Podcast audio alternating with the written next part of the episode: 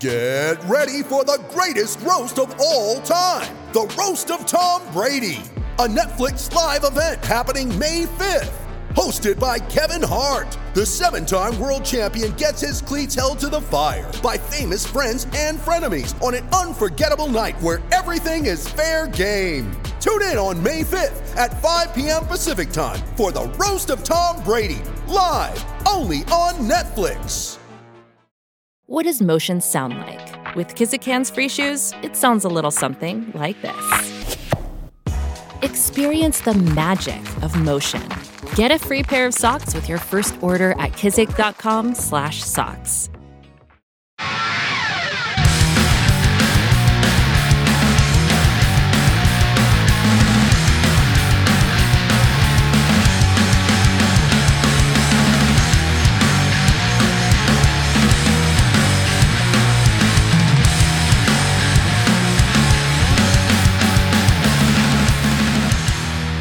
Welcome to Cast and Crank Podcast. Today's episode is brought to you by Phoenix Rods. Check them out at phoenixrods.com and Phoenix Rods on Instagram. And Viking Heads. Check out Viking Heads at Viking Head Bait Co. on Instagram. Today's episode is the bait maker uh, roundtable from the live episode. Uh, the live episode, fucking idiot. The uh, live uh, toy drive episode. So it's with uh, Mike Gilbert, uh, JSJ, Caesar from Toxic and Piz. It's a great roundtable. They talk about a ton of stuff. They kind of give you some uh, some perspective on what they did to make a bait, and also uh, things maybe new bait makers should make. So if you guys are into making baits and you're new, it would be good to listen to this episode because they have a lot of uh, insight on what you guys should be doing. This episode will also be available on the Patreon. So I'm gonna put it out on Tuesday. If you want to watch us live, uh, video wise, you'll be able to watch it on the Patreon. So all you got to do is pay $5 and you'll be able to get the video. And you'll also be entered into the Patreon this month, which is sponsored by Fightco Lures. Thank you very much for, for uh, donating this month. Uh, but uh, that's the new thing I'm going to add to the to the uh, podcast platform, the Patreon platform, is all the videos will be just available on Patreon, not on the YouTube. And it's the only reason I'm doing it, it's just so much work, and I appreciate everyone that's signed up. So I'd rather give you guys that so you can watch it as something additional. So that's my plan. New shirts will be up on the website. I'm thinking next week. I hope. I'm trying to figure it out. We're trying to catch up right now, so I'm hoping next week. Um, Merry Christmas to everyone. Uh, had a great Christmas. The kids got a ton of cool stuff. Uh, we uh, we went to my mom's house. I'm gonna tell you what I did for Christmas. Fuck it. And uh, it, I was really surprised. I had a friend come over tonight, and I was super stoked, filthy, and he shocked the fuck out of me. So it was a really good Christmas. Like he was doing something with his family, how to do something, and he calls me.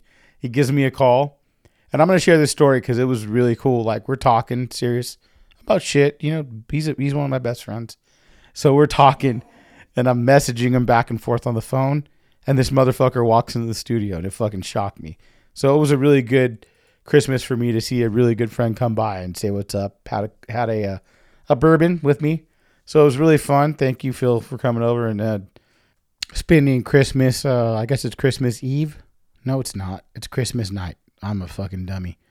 Um, uh, we don't have much else going on. Check out the website. It'll be all new with the new shirts next year. If you ordered one, I'm gonna DM you and tell you this is what we have because I don't have much, but the new shirts I have a ton of them. So please check out the website. I'm going to say the first. Um, and check out the Viking Head website. I think it's going to be done in the next two weeks. It's going to be something really cool. We're going to be full throttle. Uh, it's going to be fun. I'm going to have a ton of ton of cool stuff coming out, and uh, we'll be at the PCS show this year. We're going to have two booths. One will be uh, Cast and Crank. One will be Viking Heads. The Viking will be running the Viking Head booth, and I'll be running the Cast and Crank. So if you guys have a question about the heads, you can come to me. Uh, if the Viking can answer it, I'm sure someone will be there, like Kelly, uh, Joe Gata, someone, one of the people that are involved with it will be there. Bobby, Eric Fine, Jimmy Decker. I hope one of those guys will be hanging out. So we'll be able to figure that out as well. Um, and uh, that's about it. I hope everyone had a, a happy Christmas because I did. It was a really good one with uh, the family and, and buddies, and we had the little tournament that the uh, Christmas Eve congratulations, Mike, uh, Spotty Stalker, killed it, fucked everyone up. No one caught shit. He caught three big ones, so congrats. And uh, that's about it. Hope you guys like this episode, and Keith's will be up on Thursday. See you guys. Bye. Merry Christmas.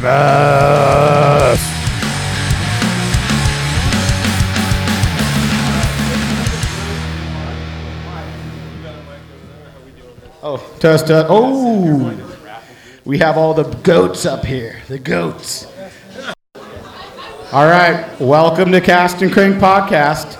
Here's an episode you'll never get all these guys together because it's so hard because they live in different areas. So it's cool to have some of the uh, top tier bait makers on stage and kind of pick their brain about, you know, what uh, influenced them to start a bait company and, and some of the stuff that they do. Uh, I guess I'm going to pass the mic to Mike, Mike to Mike, uh, because I don't. I'm short one. Um, what? Who influenced you most to start your own bait company? I, I don't think there's a specific individual that influenced me the most or a bait company. Yeah, it's more or less like what you see out there on the water, filling a, a hole in what I needed as a tool to like fish. That's kind of like what I, I think inspired me the most. And then it's just involved, evolved from there. That's it's kind of straightforward. It's just fishing, fishing in general. Did we pass this down? Yeah, yeah, yeah. Yeah, I don't have a wild answer to that. Same question. I would say I wouldn't say there was definitely some influence um, as far as looking at stuff, figuring things out. But the reason I started making baits is I had a specific need. I was still doing tournaments at the time, and I was heavy into swim baits, and I wanted some in between. So my first bait was actually the seven-inch uh, snack size, and that was I used that thing in tournaments majority of the time. You didn't even put it out at that time. Um, I fished it for like three years before I released it. Yeah. Oh, wasn't I speaking in the mic? no, but when I was figuring shit out, I, I really did look at a lot of Rago baits and just fucking dissected them. that kind of inspired you a little to just kind of go, Yeah. whoa, fuck. Yeah, it was most more than anything. It was just like figuring out how, like his pour points and everything. I was fucking turning it and burp, burp. so he he was actually a big inspiration for sure. Nice. Uh, Bing Bong. So influenced me as a swim bait maker? Yes. Is there an is there a swim bait maker that influenced you or uh, got you to make a bait? You know, or was it? How did that work? I, so I read this article. I don't remember what magazine it was in, but it was about Scott Whitmer and the story of the triple trout, and how he just started with a basic shape, and uh, and he gave it to his buddies to try, and they started smacking on it, and then he was like, "All right, I'm gonna I'm gonna carve it up now, you know, and make it fancy, so it looks good." And they were like, "Don't fucking do nothing with that." Like, don't change it at all. Keep it with the little arrow gill plate and everything. There's nothing wrong. It catches fish. Um, and that was kind of like, you know, I just like that concept. Like, it made the fish eat. It doesn't have to look fancy or whatever. Like, once you have a working product, you just put it to work, you know? So I guess that was maybe that influenced my baits. That's why they look All so ugly, you know? I don't know. I, I, I guess that would be my only influence, swim baits. what about you, Paul?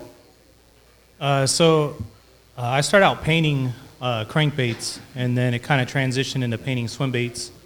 And uh, I was painting a lot of triple trouts, and um, it got to a point where I was buying pretty much everything that was on Tackle Warehouse at retail, and then painting, and then charging, you know, the, the retail price plus the paint.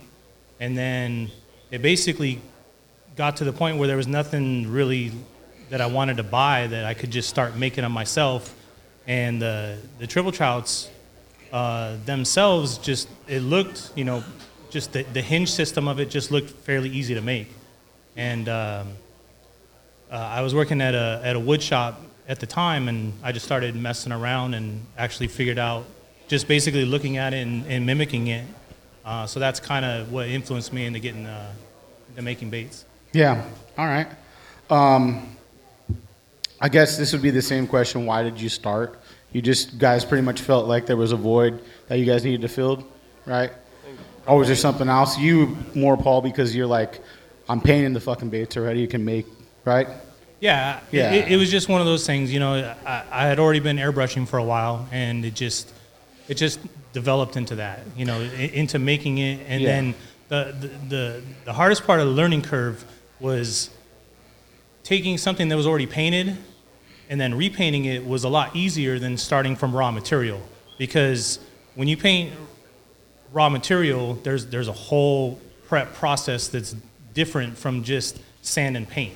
You know, Yeah. you, you really have to get in there and fill a lot of, you know, when, when you're first learning how to make baits, there, there's a lot of voids. You know, you got a lot of bubbles, you got a lot of air bubbles, you got air pockets, you got you got stuff, and you got to figure out in your mold how do you get rid of those? How do you get those to escape? So I mean, there's a whole prep process to learning how to paint baits. So. So for the guy, like, what got you guys caught up in like carving?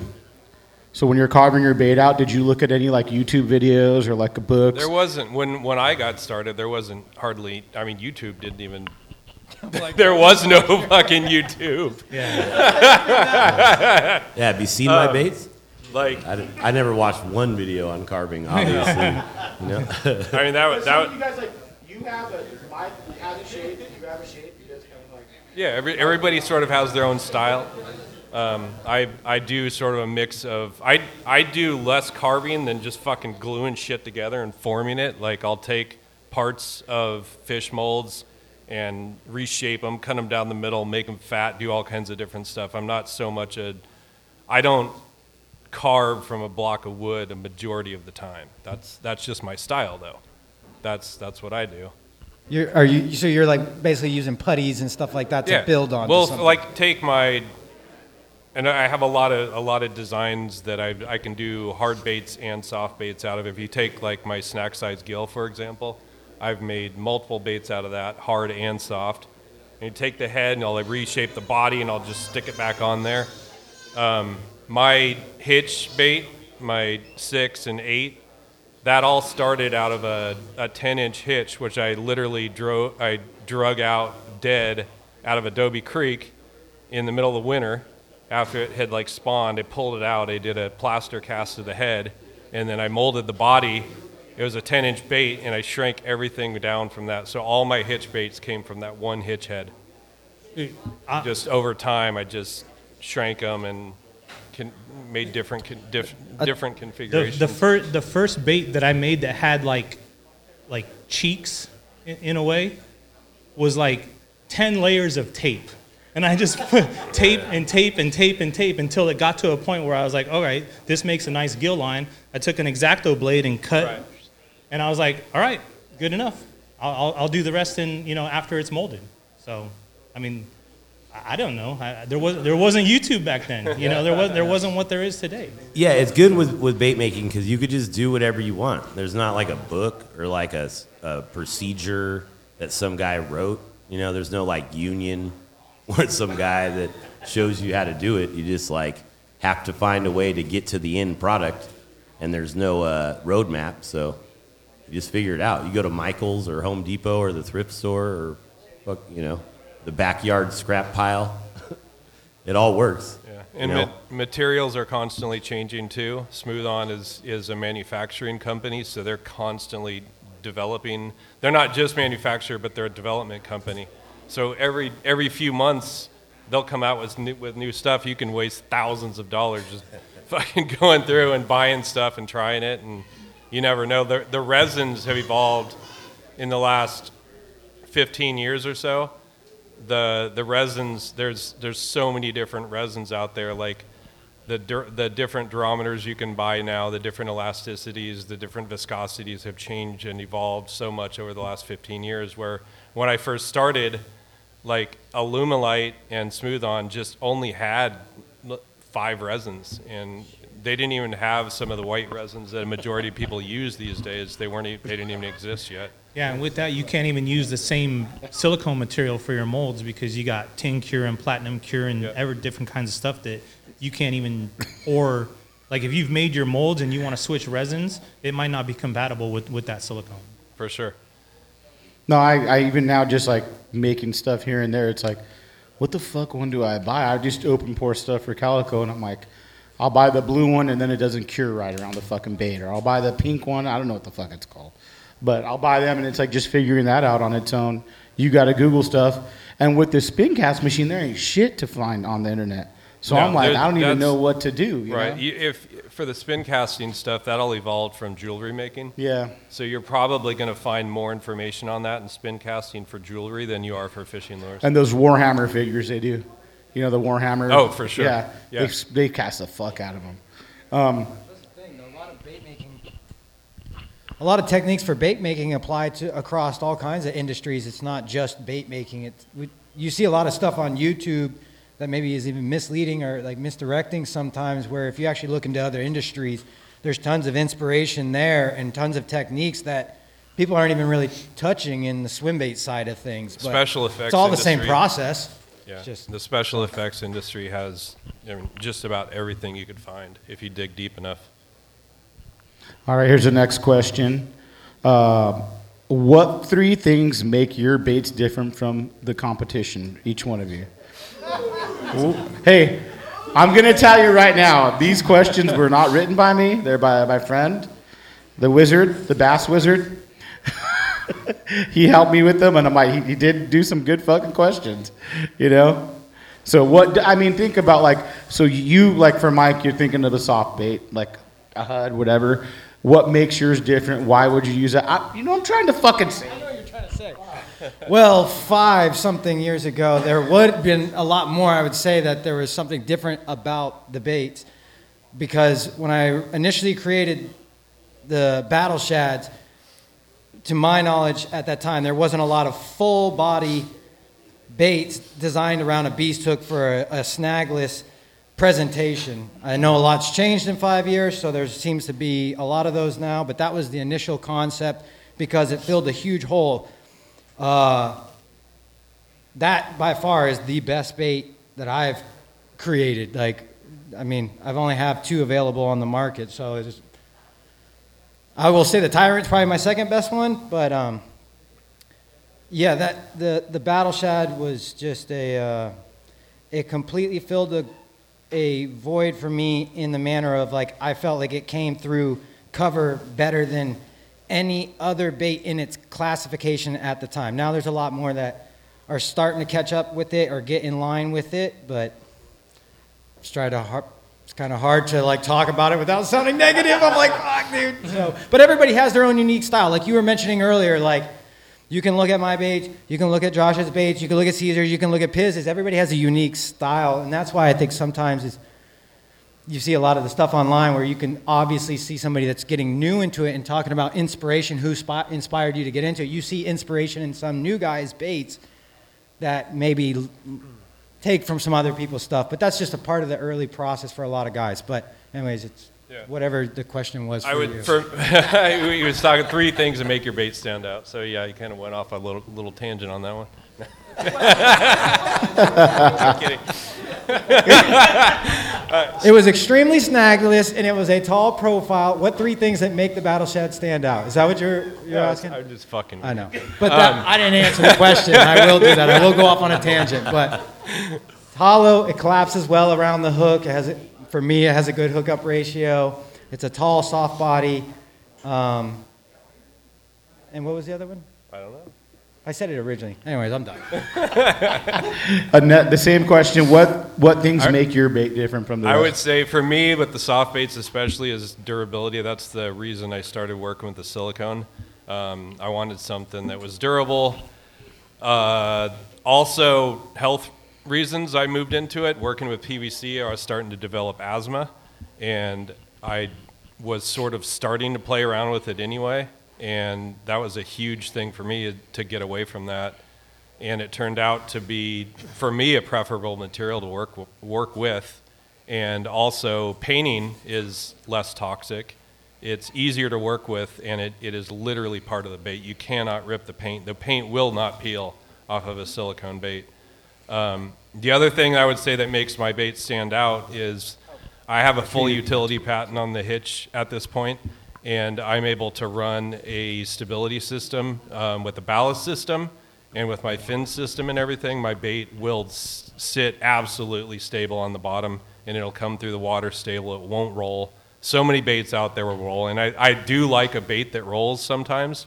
I used to joke around fishing with Matt Allen all the time, as he was always joking that I could I could catch a fish with a bait that was laying on its side on the bottom, and I I think there's some validity to that. It's sometimes a bait can be almost too stable and look too real when you're trying to imitate something that's wanting to like if a bait a, a, a bass is is going after something that is not doing well on the bottom if you have a bait that's sitting on the bottom on its side that's not always a bad thing. So i'm going off on a little tangent myself but uh, but yeah stability stability stability quality um, and with the silicone that obviously it's a big thing um, let's let's let's go to let's let caesar go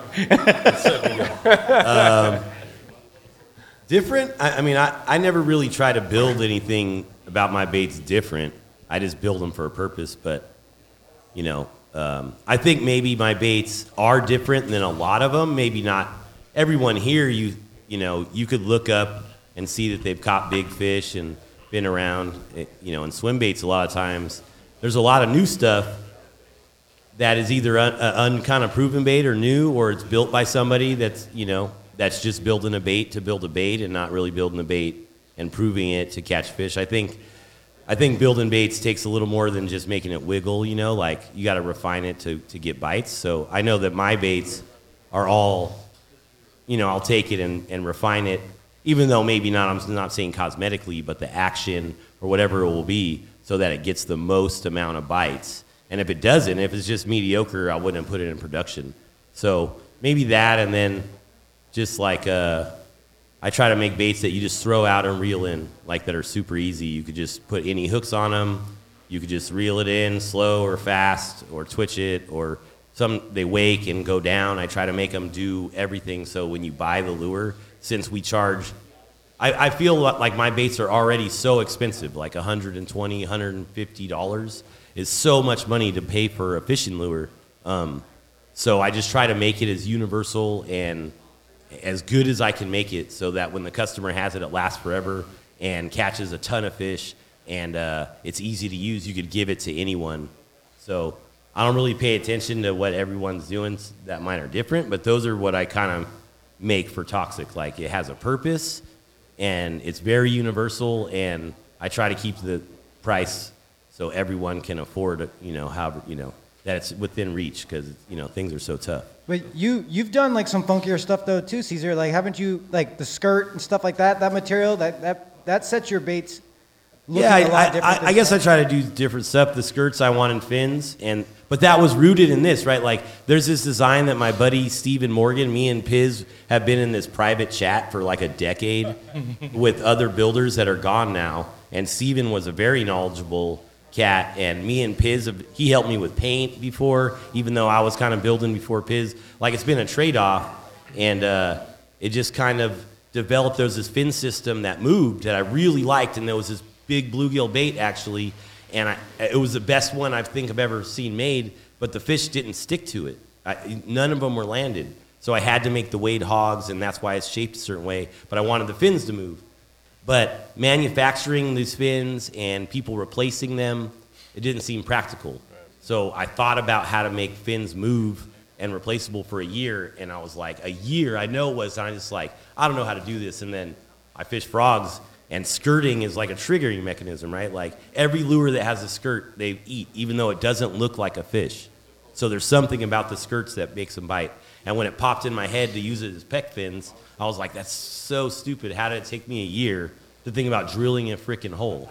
You know? So I don't think about it as like some cool thing I did. It was just like, that was rooted. Like, it's affordable, it's easy, it's practical. I might not be making like the most innovative stuff on the market aesthetically, but it should, it's designed for a purpose and it does its job. What's your favorite bait out of your baits?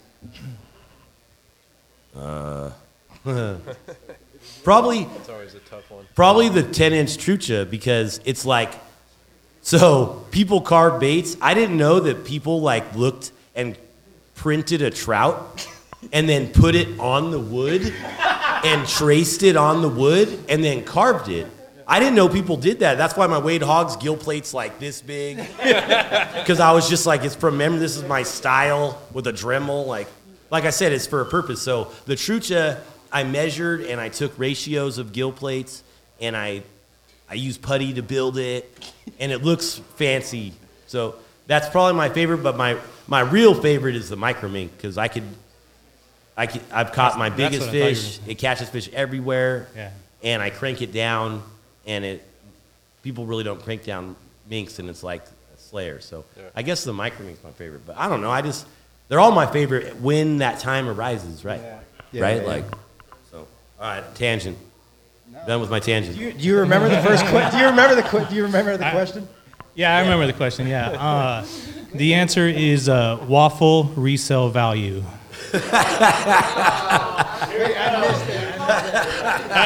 that's, that's what makes my bass so popular. There's only one reason. Um, no, it's just uh, I, I think I think doing clean work. I think uh, clean work helps. I, I don't make anything that's like super intricate. Uh, it's kind of all basic trout shape, basic shad shape, basic gill shape. But then, you know, I got really good painting skills. So I think that helps. I know. No, no, I'm just no. Hey, when you got it, you got it. You just had like a Conor McGregor so, moment. So right I there. think I'd I think also absolutely no also one. another thing is like I like to do theme stuff, and I think that gets people excited about it too. You know, uh, there's a lot of Star Wars nerds out there. I like Star Wars, uh, so I do some Star Wars themed stuff. Um, so yeah, I mean, it, it's hard to say. I mean, you know, the the baits work. The baits are really easy to use. Um, you know, they, they come with a, a higher price value. Um, but that's that's not always just set by me. That's set by the market. You know, when when, when someone new comes along and they charge more than you do, you're like, man, I, I've been putting in the work. You know, this guy just came up, and he, who knows if his if he's even caught a fish on his own bait. You know. I got, I got a good question. Oh. All you guys right now. Do you think that maybe uh, you should make the bait proven before you put it out? You know what I'm trying to say? Like, hey, Yes. I'm going to put Yes. like a, a 8 or a Yep. 10 on there. Yeah. Hey, it, it wouldn't be a cast and crank podcast if you didn't interrupt somebody in the middle of a, you know. no, No, that was a good Nickhead. question. That was a good question. no, I know. Yeah, but, hold- hold- but even Okay, with that so- question, We're, we're what all is- do, what we're all is- doing a good job with that. What is proven? Proven is like, oh, look, it moves through the water, or proven No. like bros go out Big and catch fish, fish, on catcher. it. Dude, everybody They should wants to catch see big fish fish, catchers. bro. Fish They should There you catch go. big fish. So there's a 100%. difference between what somebody can see, because some dude goes out and does a, a review on a swim bait, and he's like, boom, bait's proven. Look, it swims in the water, and you're like, oh, okay. Yeah. Like, what's what is proof? No, what is ca- proof? Well, well, It's easy now- to say that on stage, but like, what is like? You see so many baits out there now where are ca- catches happening? Dude, I, I That's prefer what you were cast kind of catch. alluding to, right? Dude, I prefer cast to catch. Like when, when Sorry, someone posts a picture, I mean, this is just my opinion, and I don't know if anybody agrees with me, but if someone posts a picture, you're holding up your swim bait rod and your and your bait like this and your fish like this, but you got four spinning rods on the deck. I mean, that's suspect to me. I, I I don't know. That's just suspect to me. But at the same time, The longest field goal ever attempted is 76 yards. The longest field goal ever missed? Also 76 yards. Why bring this up? Because knowing your limits matters, both when you're kicking a field goal and when you gamble. Betting more than you're comfortable with is like trying a 70 yard field goal, it probably won't go well. So set a limit when you gamble and stick to it. Want more helpful tips like this? Go to keepitfunohio.com for games, quizzes, and lots of ways to keep your gambling from getting out of hand. Mom deserves the best, and there's no better place to shop for Mother's Day than Whole Foods Market. They're your destination for unbeatable savings, from premium gifts to show-stopping flowers and irresistible desserts. Start by saving 33% with Prime on all body care and candles. Then get a 15-stem bunch of tulips for just $9.99 each with Prime. Round out Mom's menu with festive rosé, irresistible berry chantilly cake, and more special treats. Come celebrate Mother's Day at Whole Foods Market.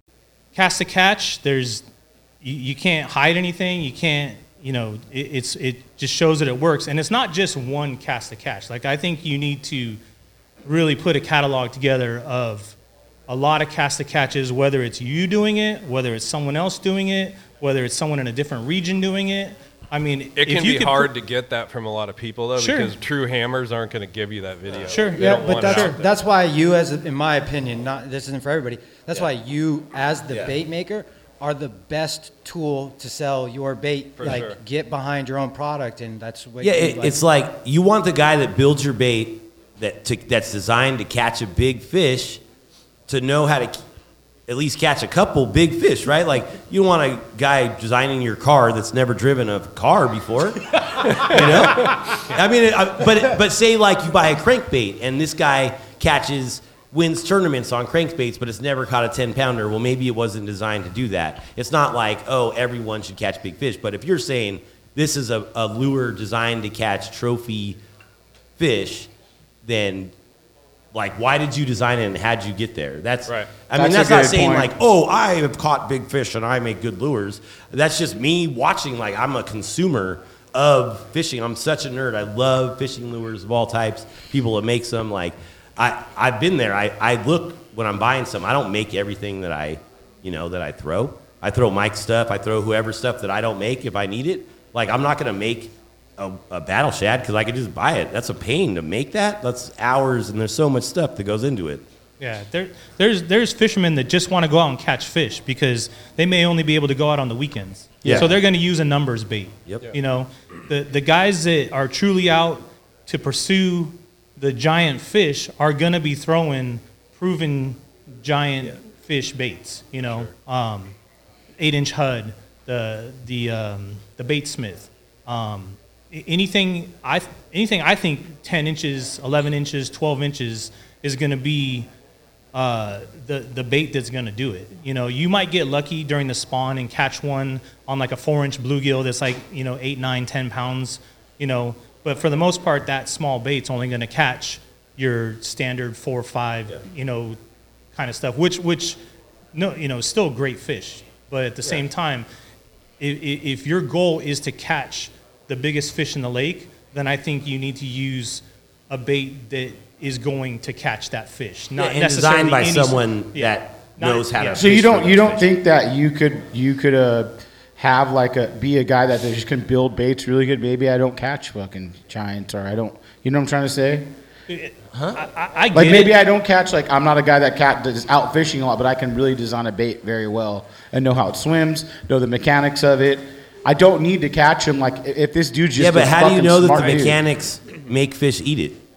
Because you got your buddies prototype. You got guys in your ear, like kind of. You know what I'm trying to say? I, I, No. I hear what you're saying, but I, I feel like things are getting pretty soft I, as time goes on, and not an insult to anybody, but 20 years ago when people first started throwing baits, big baits, like not first started throwing them, but 20, 15, they started becoming a little bit more popular uh, 20 years ago. Is that what Right.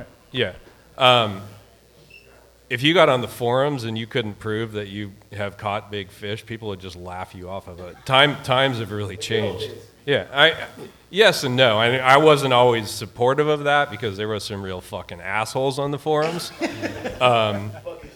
Some of them are here still, right? Some of them are still here. Yeah, but like so, like my whippersnapper though isn't designed to catch giant fish. Like even though it has caught big ones. Yeah. Like not all. I'm not saying every lure. I think a catch lot of a lot of modern hard baits are not giant fish baits. They're they're they're quality fish baits. They're upgrade fish baits. They're and there's nothing wrong with that. There I feel like there's a there's two different types of swim bait fishing to me. There's there's trophy hunters and majority of trophy hunters are throwing soft baits. I would say 90% of trophy hunters are throwing soft baits 90% of the time. The other 10% of the time there's windows for big hard baits, but most trophy fish over the years have been caught on soft baits.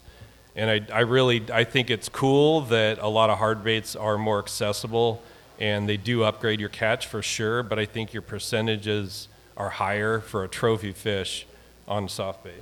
Well, it's also the time. Oh, sorry, Mike. No, go ahead, go It's ahead. also the time of year where fish are getting bigger, and you can't throw a soft bait in the dead summer unless you're swimming it in a shallower water column, because most people don't have the rocky lakes like we do here. Right. They have a lot of grass bottom lakes where they're they're they can't fish deep. Like oh, we for can. sure. I mean, we're we're spoiled in California with our diversity in our lakes for sure. Go, going back to like your question, your original question, I do think that someone that isn't an avid angler or a highly successful angler for big fish can design a bait that is very successful if they're paying enough attention online to the people that are catching the fish to what uh, feedback that they're providing. Because people provide a lot of feedback whether they realize it or not about baits whether they're too thick they're too stiff like they don't do this they don't do that. And if somebody is smart enough talented enough they can do design that product and, and produce that product that bait um, for people that and it might even take somebody like that that is a little bit more on the fringes to create something new that does turn into a very successful bait right because like i mean I- I don't agree. think you have to be like 100% committed to Well, everybody giant can get lucky, you know what I mean? Everybody can get lucky every once in a while. Yeah, let's, yeah. let's be real about this shit. You know what I'm saying? You got to put the Yeah, time in. If you want to excel at something, you have to cover all bases. That's all I'm saying. Well, I think everybody there could be a uh, outlier, but you know. Yeah, but I think we're talking about the difference of like somebody that's active in the community, like and does fish.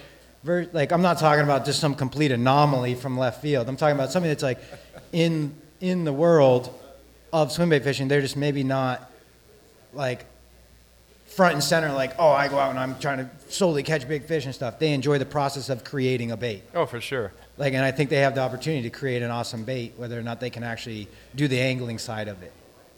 I don't know. That's just my opinion, but I I think it is a possibility. I, I think it's cool what Caesar said. Those maybe the bait's not made to catch a fucking twelve or a ten. Maybe it's made to catch a six Oh, or for eight. sure. And it's like that's cool. Like I would be fucking happy all day catching. it. that's I, I that going back to my snack size that that was not a trophy hunting bait that was I was still fishing tournaments I was really into swim baits when I wasn't fishing tournaments but I also wanted a in between that I felt comfortable to improve my Right, catch in tournaments Yeah, I was just I'll just add that uh, for a bait maker, you got to think not only for what you want to build, but for what the consumer wants to buy. Yeah. And if the consumer wants to buy a five-inch bluegill bait, a six-inch shad bait, then you make it to the best of your ability. You may not fish that bait. There's there's a bait or two in my lineup that I just don't fish because I don't want to fish that small. But I'll fish the runt all the time, even though it's small. But I don't expect anything from it other than just going out and catching some fish. If I catch a big fish on it, like you said, like Caesar said, you just get lucky. But if I'm going to target what I think is going to be the better fish in the lake, I'm fishing the 11-inch DDT, the Shadley 2, or the Shad FG maybe the carp glide, but I mean, those are literally the three baits that I'm going to fish tied on all the time. In the summertime and in the fall, it'll be one of the bluegill baits. But uh, other than that, I mean, I'm basically like a five bait rotation. I mean, like a, great example for me when it, when it comes to like the bait side of stuff is like there's the six inch battle shad, there's the 7.5, and there's the 9.0. My personal favorite is the 9.0. It is by far and away caught the biggest fish for me.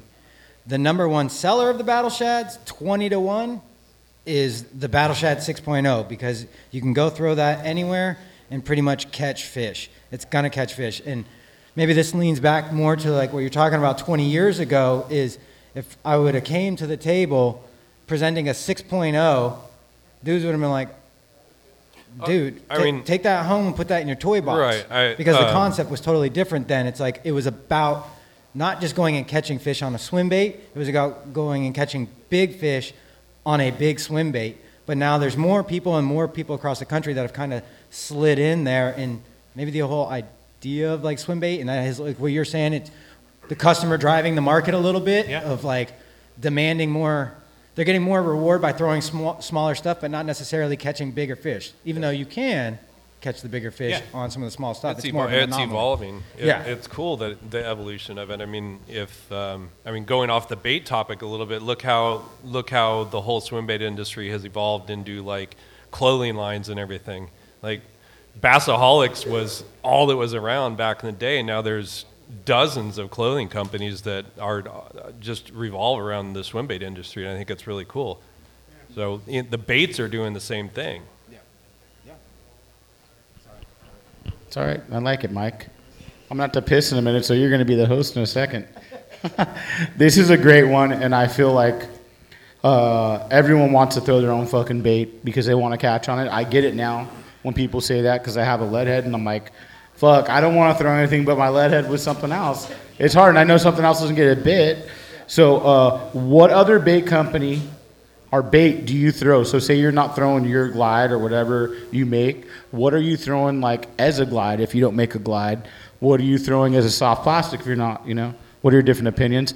And I'm gonna give this to Mike to be the host because I gotta pee really bad. The baits that I throw out, I'm, up, I'm open to throwing any bait because like uh, I'm out there trying to catch fish. So if obviously if my baits aren't working, I'm not going to just keep force feeding it. I got to switch. I got to try stuff, and I'm open to anything. Uh, the stuff that I think it's pretty obvious that I've thrown in the past. I've thrown the 250. I've thrown Hinkle's 11 inch trout, uh, Nate's baits, Baitsmiths or hog hunters, uh, HUDs. Thrown yours a little bit. I'll throw whatever I need to when I'm out there because I, I want to catch fish. And if they're not eating my stuff, like, okay, I want to try that first. If it's not working, I set it aside and then I go to like what I consider like old faithfuls, things that are tried and true that I've used for years and they, they are not letting me down still. So I pick those up as like those are confidence baits too. Just as much confidence I have in my own stuff, I have confidence in those baits. So Um, for me, in hard baits, I would the one of my go-tos is Rafa Customs. He's got a nine-inch or not a nine-inch, uh, a twelve-inch trout that I throw for big stripers, and it's when I go out uh, with my friend Paul. Pretty much the only two baits that I have tied on are my nine-inch siren and his twelve-inch trout.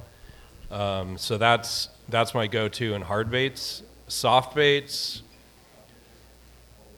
at this point, I, re- I can honestly say there's, I would say the biggest, the one go-to in a soft bait is probably a tournament talon. The six or the seven inch tournament talon is one that I will still throw, but majority of the soft baits are, I've, I've created because they've filled niches that I want. So I, I honestly don't throw much of anything else in a soft bait other than my own stuff. Uh, other than I would say that tournament talon would have to be my answer. Nina? Um, I throw everything. I throw Osprey, 316, JSJ, his, Piz, uh, Jackal. I love ABS mass production baits. I don't care. S Waver, um, Sneaky Pete. I don't know if I'm at the store and it looks dope. I buy it and I throw it. And then if it breaks, I don't use it. Um, I love Deps 250s. I have old Hinkles. I throw a lot of Deps 250s, I guess, because that's like the best glide bait 10 inch glide bait you could get out there. You know, I don't really know a better bait than that. Um, soft baits, like you said, I throw the line through ospreys. Um, and I throw Mike's weedless because we have a lot of uh, shiner. But I also throw, I think the Basstrix, that hollow belly Basstrix, is the is the the greatest swim bait created of all time. That's my personal opinion. There's not a better swim bait that has caught more and bigger fish across the nation and won more money. I mean, people could say Huddle. I know what they're saying, or maybe they don't say it's a swim bait, but that's bullshit. So, the paddle tail is if you don't have a paddle tail on your boat, a hollow belly bass trick style paddle tail, rigged up and ready to go while you're fishing, and most of the months I throw it all the way down to 45 degrees you're missing bites. 100% you're missing the bites because of secondary action and the roll and stuff. Um, so probably the most I throw would be like the 250 and then the Basstrix paddle tail. Even though I have my own soft baits, I throw all that stuff. Um, it's not the same. It's, there's not a design that does it, and there's not another bait that triggers bites like that. Um, and like the mission fish, actually, I, I fish weeds a lot, so mission fish and the, uh, the line through rising sun uh, are some of the best soft baits made too. I agree. Uh, since I don't make soft baits, I just I use the uh, the HUD eight inch, the Baitsmith mag. Uh, in the summertime, I'll use the burritos, the the, sh- the line through shads. Um, as far as hard baits go, I, I haven't really used much of anything. Uh, I, I did uh, paint the Hinkles So I was uh, using the Hinkle trout uh, quite a bit. Uh, I didn't have much preference for the shad, just because to me it seemed like it was more of like a twitching action, which didn't really work for my style of fishing. Um, but the the trout I liked a lot. It was a, a really good search bait because it's so big and it would draw out some of the fish in the area so that I, I would know that there was fish there and that I can come back maybe with something smaller and get it to bite. Um, but uh, I mean, I, I just haven't fished that much, you know, maybe six times in the last two years. You know, Yeah, just- I'm sure that making baits takes up a lot of time. it does. it does. You know, it does. And then you- do you- know, oh, sorry, pre- prepping for cut you off. uh, just prepping for shows. You know, takes months and months and months. I mean, we're, you know, I know Caesar's got guys that work for him. I got like family that helps out. Um, you know, we're just we're just doing it ourselves. Yeah. That's basically what it comes Yeah. down to. Um, did anyone have any? I wanted to open up because you don't get these guys together. If anyone had a couple questions, we can answer as well. Uh, we could do a little Q and A if anyone had anything. You guys know everything. I guess they don't have any fucking questions because they know it all. Um, have you uh, ever gone to someone else when you cannot get something to swim, or like, do you have like a group of guys that you talk to, like, you know, uh, like anything else? I feel like it's like with fishing, you have your group you kind of talk to and go, "Fuck, man," kind of throwing bouncing ideas off of some guys sometimes. Uh, yeah, I, I do. Uh, I talked to Josh right here. Like when it comes to pouring soft plastics, it, everything is. I mean, it's any bait is.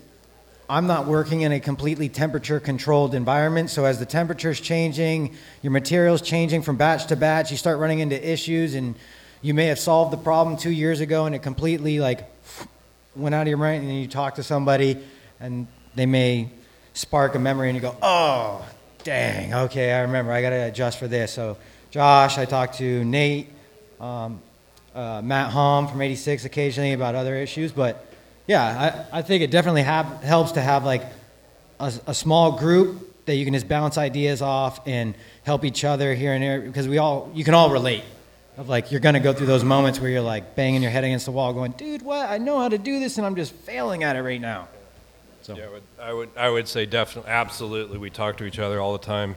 Um, for me, probably uh, Benno from Little Creeper, uh, Nate, Mike, Jeremy Anderson um, is are probably like the people that I talk to most when when you get into a lot of, a lot of the stuff that we talk about is molds. It's it's not the baits. It's how to fucking make them, and the best the best way to make them. And we've spent I would thousands of hours on the phone talking to other bait makers.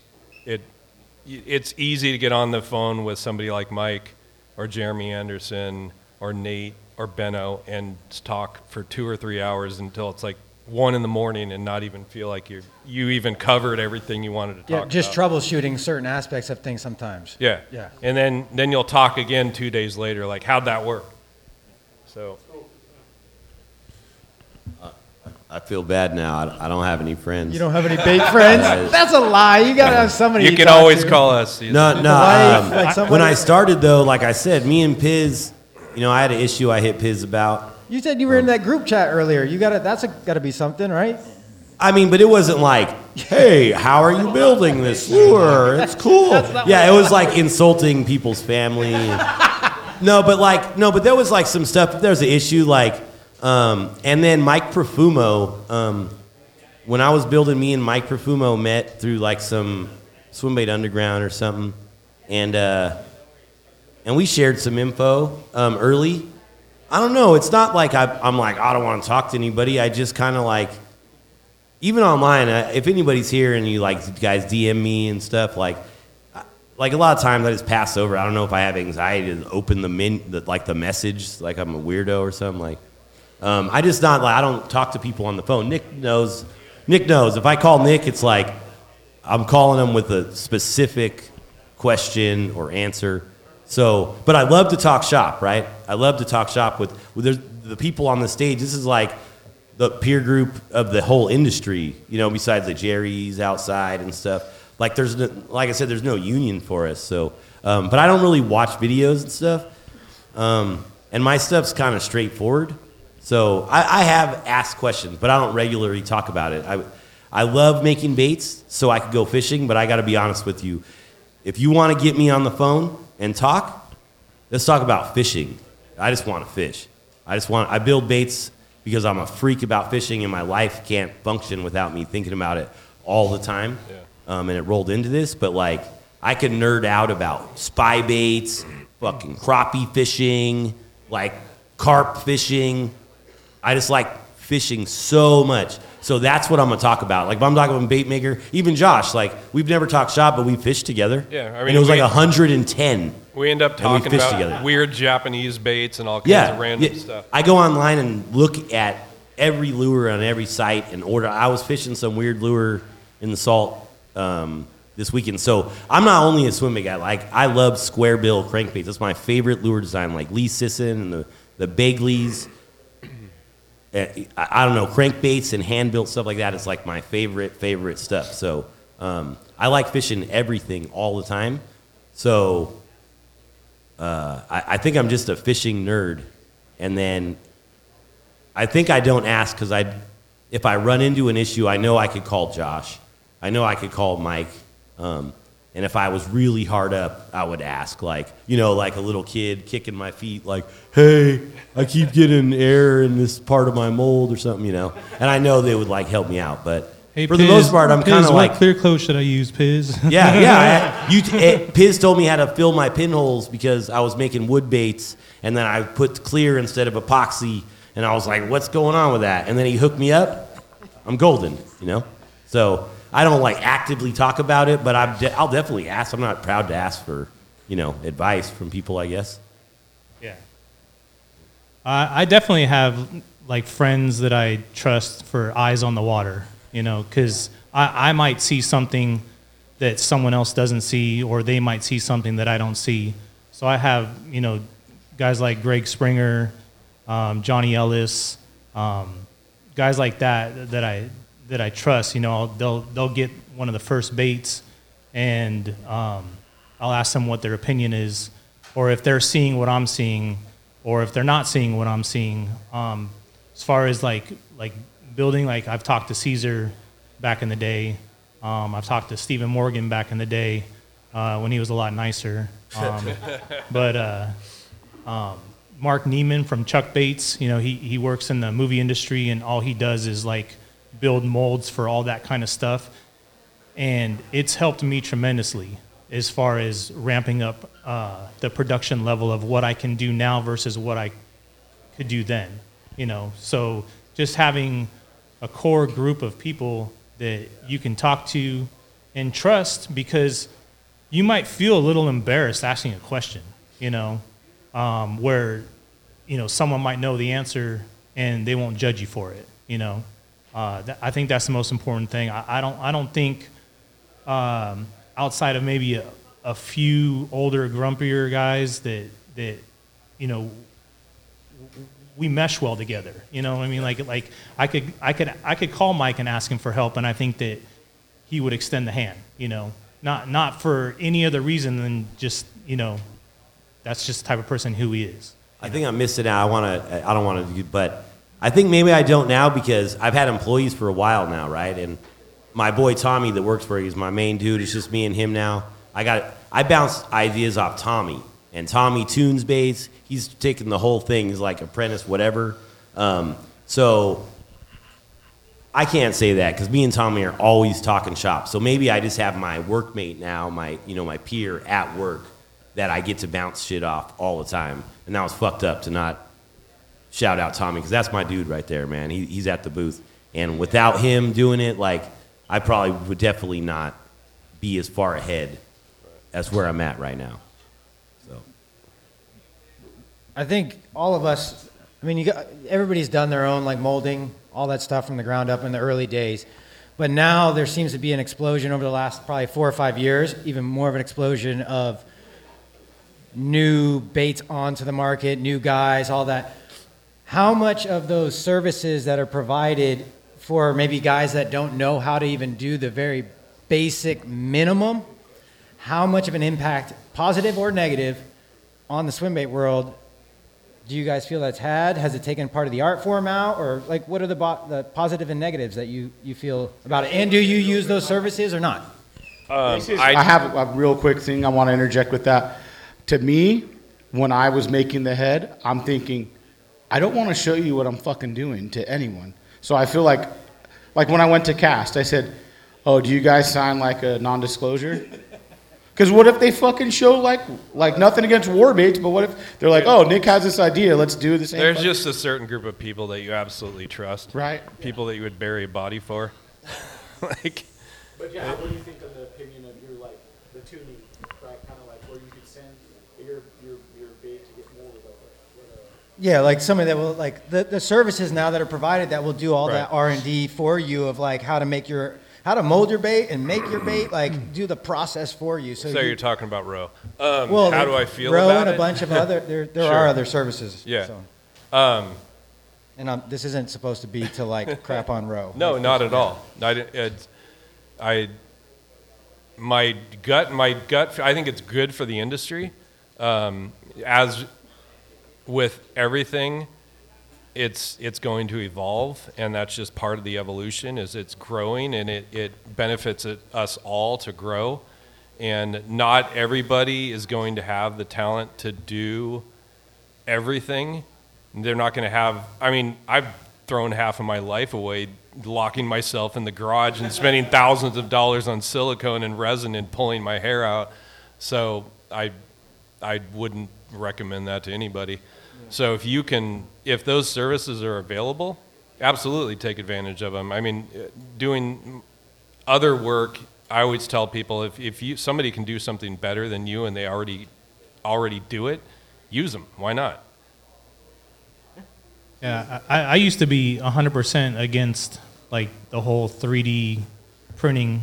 You know, I used I used used to think it was cheating, but With threats to our nation waiting around every corner, adaptability is more important than ever. When conditions change without notice, quick strategic thinking is crucial. And with obstacles consistently impending, determination is essential in overcoming them. It's this willingness, decisiveness, and resilience that sets Marines apart. With our fighting spirit, we don't just fight battles, we win them. Marines are the constant our nation counts on to fight the unknown. And through adaptable problem solving, we do just that. Learn more at marines.com.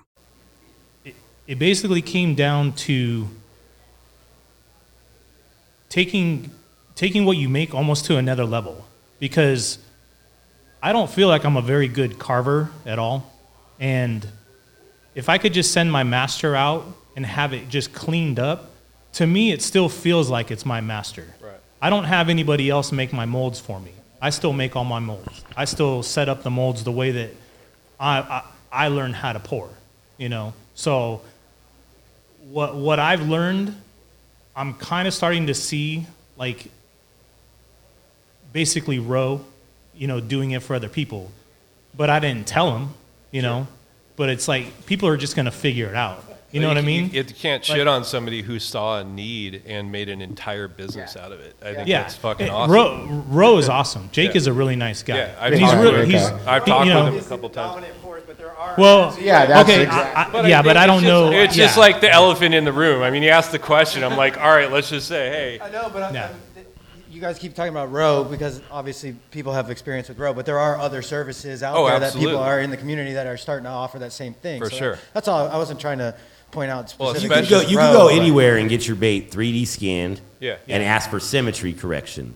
Yeah. Yep. You- So he- that's what he offers. He did my tails and my soft baits because I wanted them to be cleaned up and aesthetically nice. So and they were symmetrical on both sides with the plastic. But I don't. I mean, it's you know everybody can build their own stuff, right? Like if you carve your master and send it to him and he cleans it up, then that's cool. If you just send him something and he makes it, that's his bait now. That's not your bait. you can't just send him something and he just makes the whole bait. That you know that's his bait now. But I don't. It, you know, it's personal preference, right? I don't do it because I don't believe in symmetry correction because historically proven, the baits that are a little bit off catch the most fish. They might swim a little off or whatever, but slammers with the crooked joint, the wiggle warts with the mold that was heavy on one side and light on the other still sell for $100 the soft bait that lies sideways on the bottom. uh, on the bottom. so Um, that's wonky, right? It's like a wonky bait. If you look at the Wade Hog Swim, it kind of has like a hitch in its giddy up or the bugle lips. But that's why I don't do it because I don't want my baits to be symmetrical. Um, I had the Wake and Crank 66 shrink down, but I literally gave them the Wake and Crank Master. They shrank it, and I left it as is. They didn't do anything. They didn't correct the symmetry. But that's just my personal preference. That's like one of the reasons I believe handmade baits get bit a little sometimes more because they have that extra thing. Otherwise, just ABS, you know? Like, just that, let's just do it on the full scale, you know, if it's going to be perfect. That's, you know, these are my opinions. I'm not like, that's the only way to do it, but I use row, but I don't use them for stuff like that because, uh, because he did my tails, made them fancy and nice, and did a great job. And then um, I just do the rest. So Yeah, but I think if you're putting out a nice symmetrical product, you feel better about justifying the price tag that you put on it. No, well, know? not me personally. Like I don't like you could carve my face by Leonardo da Vinci on the Wade Hogs, and I don't think you should sell it for more because it's the same molding process. It's just one time got carved, and you pour it in there. It's the same thing as if it was a stupid face like I have, or like this fancy detail. So I don't think that I don't think that makes it you able to charge more. But this is my opinion, right? Like, like the best car is the best for the job, not like a Bentley. You know what I mean? Like, why would I pay that much for a car to drive on the road? I know, but we could be using the I same resin. You bought it from Northern California. Yeah. I bought it from Southern California, and I'm getting charged fifty dollars more Yeah. for a five gallon tub. I mean, I know you, you're doing. You said you're doing fifty gallon tubs, but you know.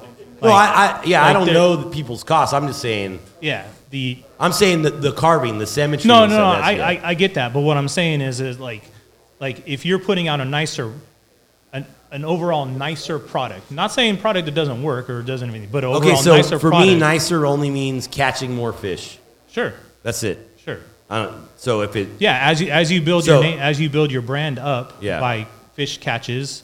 You no, can, I'm saying like can- so. If this bait was this and this bait was this, if this caught more, but it looked like it got ran over by a car, I would still say this is a nicer. If you want, I can paint tire tracks on your base. I, am just like. I mean, saying. I, I totally that- could. That's how I define nicer. I'm not trying to like argue. I'm No, saying no, I get it. Like what hammer puts the nail into the wood more? You could buy like a three thousand dollar gold encrusted Gucci hammer, but that just means that you have a Gucci hammer. Yeah. We can still do the same job. That's just my approach. That, you know, that's all I'm saying. That's just my Yeah. approach to fishing. I love seven inch Senkos. It's like I catch so many huge fish on a seven inch Senko, and people are like, dude, I hate throwing Senkos. I'm like, you hate not catching fish? You don't like fun? And that actually, the that- seven inch Senko is such a great design scientifically because it's so simple. So that's just like, that's where a lot of my stuff comes. This is my attitude towards fishing, you know? Yeah, like- and you truly are a garage builder. I mean, the first Yeah. bait that I ever bought from you, you built this nice box for me. It had the bait was inside of it. I carved it out of wood, too. I know, carved the- that one. The, the lid slid right in, and it had toxic, like Yeah. I don't know. I think it was penned on there, or, Yeah. or something like that. Yeah, I love I love that. I love doing it like that. You know what I mean? That stuff's cool, and I think a lot of people appreciate that kind of Yeah. stuff. Yeah. Is, it- is that it, Nick? Is that it? Is that all I you was have? just thinking because we guys we could all sit here and talk forever. I'm not trying to take over doing the thing, but what is like one thing? I was just thinking to kind of wrap it all up. What would be like if you could say there's one thing to anybody that's out there that potentially starting bait making or, or thinking about getting into it? Like, what's one thing? What's the best piece of advice you could give someone? Do you want to go first, or I can go first? You go first. I'm going to think about it. to me, and I, I know this is a hot topic out there for everybody, is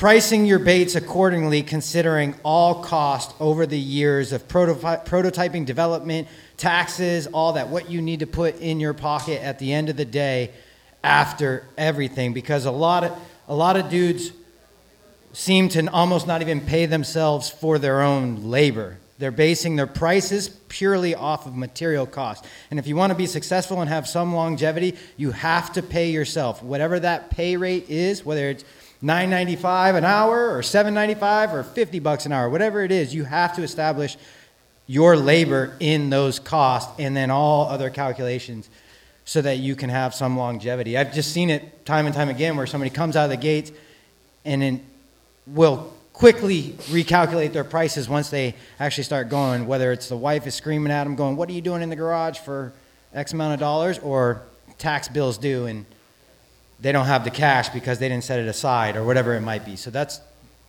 everybody has their own artistic impression and all that, but on the business side of it, I think that's like a, a huge part of it is calculating if you've been working on a, on a bait for four years, you have to amortize those costs into that bait for the longevity. If you're only ever going to make a hundred of them, but you spent four years making it, the value of that bait really is actually probably much higher than any, uh, any of us on this stage would ever dare charge.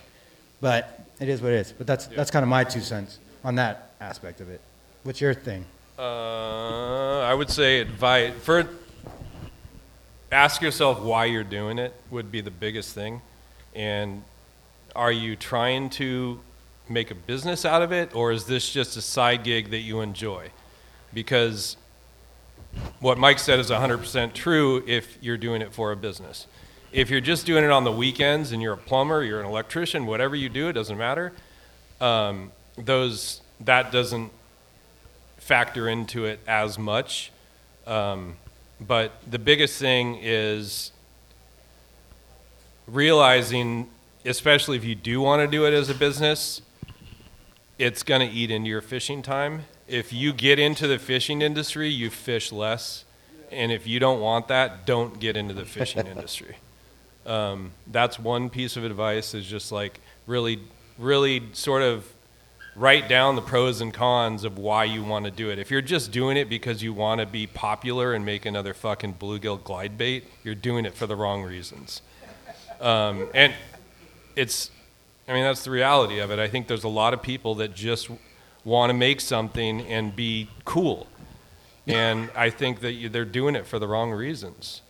If you have a legitimate new idea and you're really excited about it, freaking grind, do it. It's have have a good time. It's fun. It's it's really enjoyable and, and just enjoy it. That's the biggest thing is just enjoy it. As soon as you stop enjoying it, stop doing it. So is this for like if people are Bait makers, baits? bait makers. Or, no, no, no, no. Is this people that like like to build baits or people that are building baits and want to have a business? Like I would say Like- just giving advice to a bait maker that's starting. Like, if you want to build baits, then build baits like for you to catch fish, right? Like if you don't, if you want to just build a bluegill bait and it's just like a Wade Hogs, build that shit and go fish it. That would be awesome. Now, if you want to, now if you're turning into like, okay, I like this and I want to sell some, and you sell some to your buddies, like, oh yeah, cool, whatever. But if you're like gonna try to start selling lures, you should probably be doing it like, like Josh said, like for the right reasons, right? Like, like there's not this bait on the market, and I need to have this bait to develop it. So like, if you're if you're just like, hey, I want to build baits for a living, that's stupid. That's I mean, I'm not saying don't do it. What I'm saying is start building baits, take your bait out, catch fish with the lure, figure out what if I move the lip, change the lip size, change the lure size, change the joint specification, and then say, oh man, what did that do? And then build another one. Like bait building is supposed to be enjoyable, right? Like, so when it, and if you're gonna start selling them, then make, I mean, because it's gonna happen. If you build baits, people are going to ask you to buy them. So price them accordingly at first. You know, if you if you're like like Mike said, it's true. Like you have all this development. If you just start building baits, and you built five, and somebody's like, "Hey, let me buy your bluegill wake," don't tell them hundred and fifty dollars. You know, just, you know, just charge like fifty bucks. I, I I'm not trying to tell people what to do. What I'm saying is be reasonable and just like enjoy the build process. Build it for the right reasons because you want to catch fish. If you're doing it purely for monetary value, I mean, honestly, the guys that are doing it to catch fish are just going to run all over you, and you know, just spend the time on the water, enjoy your time fishing, because that's what most people end up making baits for, because they're so addicted to fishing that we keep tinkering. Like I said, we're tinkering and tinkering, and then we get this product, and then you fish it, and people are like, "Let me get that." Know, oh, okay, and then it, it, then it ends up, you're like us, you know, you're like in the garage in debt wife yelling at you, you can't fish, you know. But it's I would never trade this for anything in the world. Like, I'll never go back. I'll collect cans to supplement my income. so I could do this, you know. Unless somebody says, "Hey, you can fish every day for the rest of your life, and all your bills will be paid." Uh, See you guys. Because I love fishing so much, you know. But in general, like, um, just just do it and have fun with it. Like, if you're not gonna sell them or you don't intend on selling stuff, you could copy people's baits. I mean, that's my opinion. Like, so what? It's for you.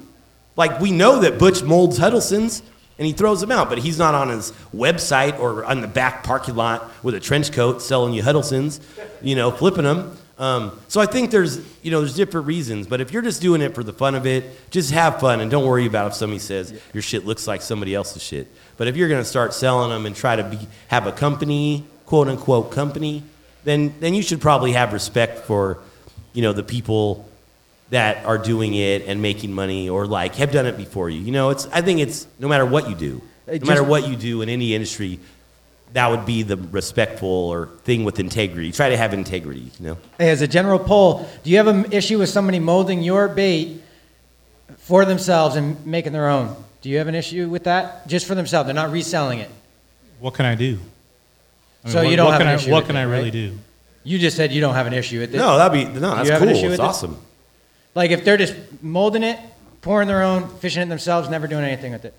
You're never going to know how if if that's yeah, they the, won't if mimic- that's, they can't make that's it the right, real but- case. You're never going to know. Yeah, but this is like a real. if they cross that line, you're going to find you out. see it all the time because there are the guys that evolve into selling it. I don't have an issue with that. Like as far as making it, like taking somebody, Right. taking my bait and making it and pouring it on yourself and just keeping it for yourself. I Oh, have no for issue with that. But that stuff If- does come up all the time, and I've never been upset by that. Oh, I Like, know that oh, if, dude, I'm an you're angler s- first. if you're so. set up for it and you can go in your garage. Yeah, if you can want to try to, yeah, it's not. You better make a lot. You better I'm fish a lot of home and Wade Hogs, battle you know shad. You better fish a lot of hard baits to like get silicone. Silicone is through the roof right now. Also, you guys are thinking about making baits. Silicone is is double, what it was, double, and resin is up too. Like everything's a lot more expensive. I lowered my price. I lowered my price because because I think that the prices are too expensive. That's my personal expensive. It's like a bubble, in my opinion. But but I'm just saying, right? Like things are going up. So as a hobby, remember that it's expensive. It's not cheap. Three hundred dollars for silicone to make a few baits. You better make more than a few baits to fish. You know. Yeah. So just buy them. That's a trust me. It ain't cheaper. It's it's cheaper to buy them. Uh, just just to to add to pretty much what everyone else is saying, just offer the best customer service you possibly can. True. You know, if it, the the one thing that I get a lot is that oh man, you responded so back. Usually I'm you know here for back from the bait maker for like five days now. You know, I don't know how busy everybody else is, but I know that when I'm watching paint dry, I'll get on and answer messages and stuff like that. Um, so just offer the best customer service you possibly can, whether it's to five customers, ten customers, hundred customers. Just be be responsive, uh, have some good communication. Um, don't overextend your promises. I've been 100% guilty of that. Yeah, me too. Uh, don't that's overextend bad. your timelines. I mean, if you tell somebody, "Hey, I'll have your bait out in a week," have it out in a week because 10 days they're on one of the forums on one of the groups saying, "Man, Piz told me he was going to ship it 10 days ago and it still hasn't shipped." You know, so I those- mean, you know, those promises by guys like us are made like out of the best of our heart. Like some guys like, I really want this bait, man. You know, I can't get it. And sometimes I'm like, oh, I'll paint it for you. And then, dude, I'm all over the place. That's why I can't have a real job. You know. So it's never like I do it on purpose. And then like, oh, I didn't want to remind you so. But that's good advice because it's easy to be like pleasing. Like this person's trying to support you, so you want to do it for them, and then Yeah, you forget that you don't have time for that. shit, You know? just be realistic with your deadlines. Yeah. You know that that's the hardest part. That- that's honestly the hardest part. Um, if I was just starting out, I would make let's say 40 baits, and I would give 25 of them away. I would just give yeah, yeah. I would give 25 of them away. You no, I'm just saying. crazy?